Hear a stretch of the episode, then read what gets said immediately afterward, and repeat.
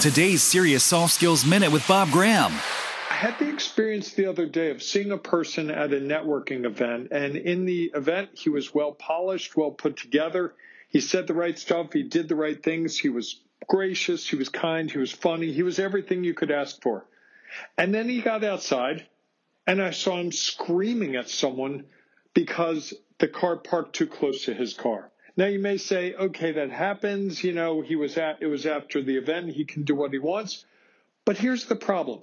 I remember him more for what he was doing after the event than what he was doing during the event. It's hard for me to get that image out of my head. And that's the problem.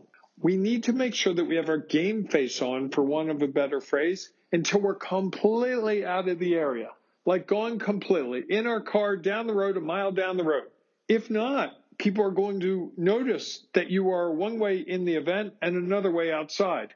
And I see this in elevators. I see this in men's rooms. I see this at cafeterias near where meetings are held. People hold it together when they need to, but they don't realize they're, they're on stage. From the moment they get anywhere near a property where they have to be on stage until they leave that property. So if that's something you're finding difficult, you might want to think about it more and stay in game mode, in actor mode, from the moment you reach the destination, the property, until you actually leave that property.